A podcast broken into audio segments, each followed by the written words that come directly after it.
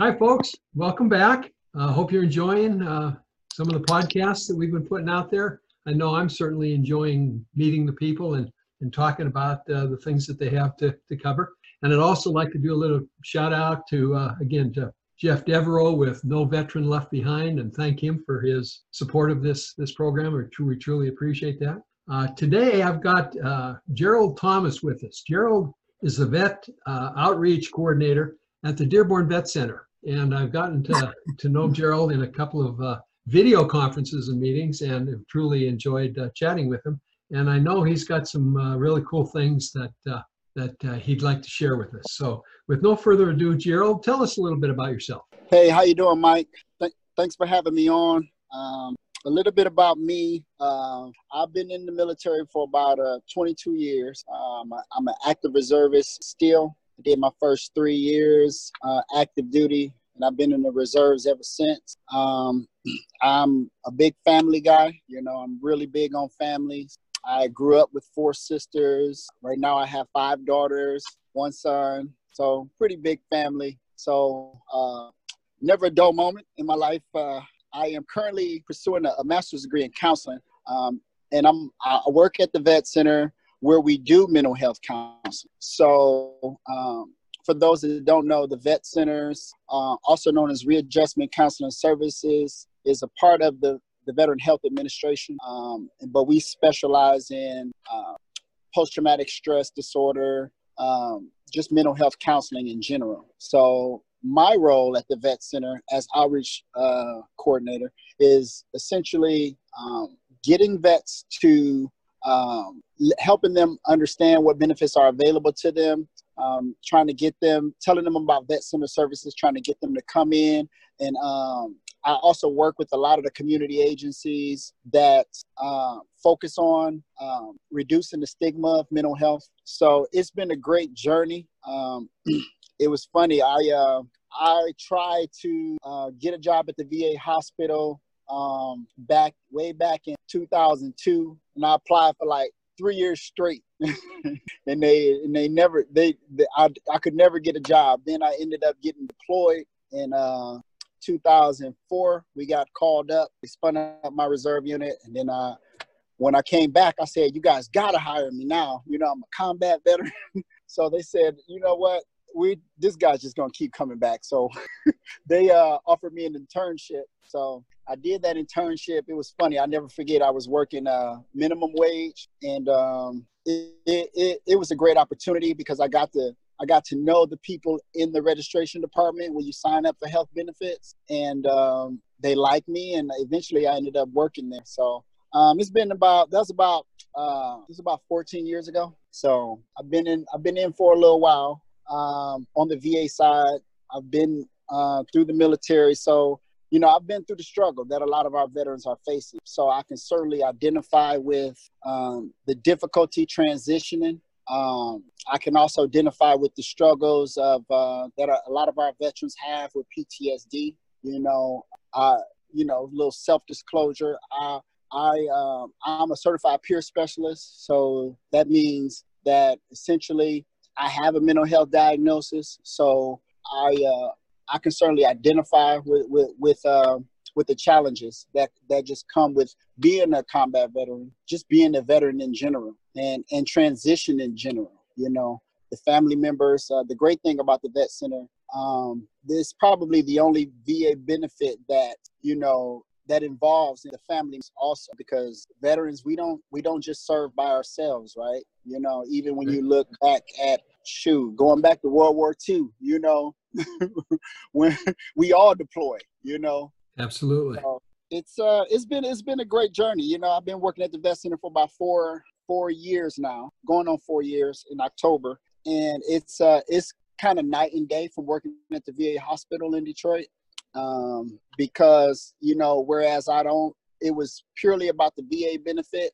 You know, now as an outreach coordinator, I have to familiarize myself with community agencies that that engage our veterans as well and I just I have a newfound respect for um, you know a lot of agencies that are supporting our veterans, a lot of nonprofits, um, our VSOs. Where would we be in terms of veteran benefits without our VSOs, the DAV, American Legion, VFW.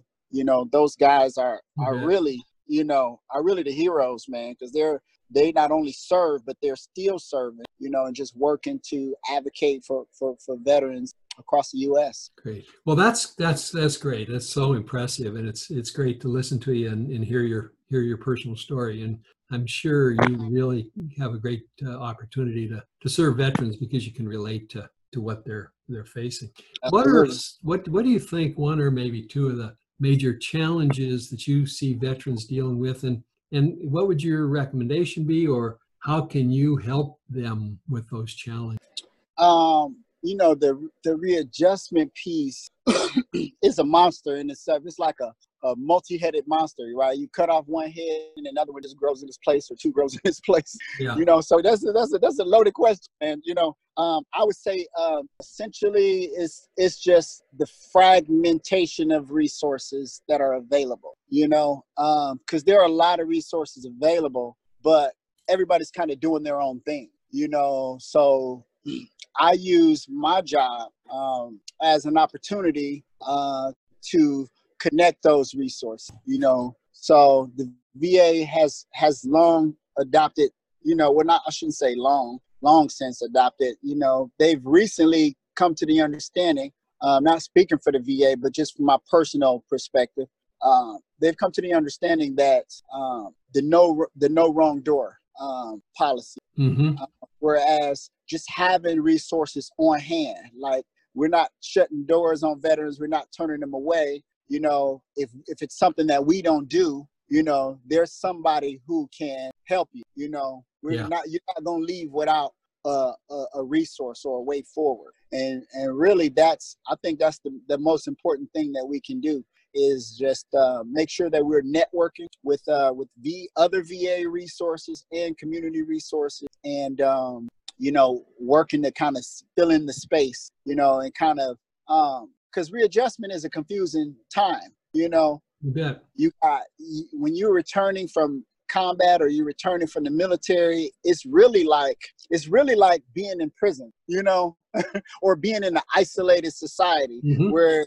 you're being released out into you know a world that you once knew you know because it's the world as we know is ever changing we're really seeing it now you know amid this covid-19 pandemic Yes. you know so it's uh you know it's just you know we have to kind of pretty much hold hold one another's hand you know Mhm. and not just veterans man everybody i mean we're all adjusting constantly you know so i just try to I, i'm one of those helpers you know i just try to be a helper you know to Great. anybody Well, you know, and, and that's kind of really the spirit of what we're trying to do with this podcast too. It's, it's and I, I love what you're saying about there's no no bad door. You know, veteran reaches out, uh, make a connection, and I think that's the spirit of so many people that I've, I've come across, and certainly you have it. Is that if you can't help them, you're going to help them get to the right place. You're going to you're that's going right to turn them away. You're going to help them. Toward that end, it, I'm assuming that we can put your contact information out on this podcast. oh absolutely absolutely Okay, so we'll definitely. So, you know, that's really what I wanted to, to talk to you about. Is before we wrap up, is there any final uh, words, thoughts that you have that you'd like to share? Um, I don't know. I'm just looking forward to working with you because we do. We have to build the network. We have to. Um, I mean, there's that. You know, not to get you know too religious or spiritual. You know, I'm a spiritual guy. You know, but hmm that uh that old song comes to mind. You know, we're all a part uh, of God's body. You know, and it's just like I need you to survive. You know, and you need me. You know, we really have to uh, get to a point where um, you know there's unity um, and just mutual respect. You know, on the most basic level, like from human to human. you know, Really, really. um, so that that's just what I try to do. I try to embody that, you know, with every uh, encounter with veterans or, or family members, because I, I the biggest a, a big problem that I see, you know, especially in regards to veteran suicide, is that families um, are left trying to pick the pick up the pieces, you know. So the veteran community should be an extension of of a of a veteran's immediate family. Yeah, So absolutely. we we just have to do better in regards to in that respect. Okay. Well, I look forward to uh, working with you more as we go forward on this journey. I think we're we're at a time in history where we can really make some huge changes, and, and we've got the opportunity. Absolutely. Relish, looking forward to the opportunity. So, thank you, thank you, thank you for your time, and uh, I look forward to uh, many more times together. Take care. Have a great day. Right. Me too. Me too, Mike. Thank you. You too. Thank, thanks again for the invite, brother. You bet. Bye. Bye-bye.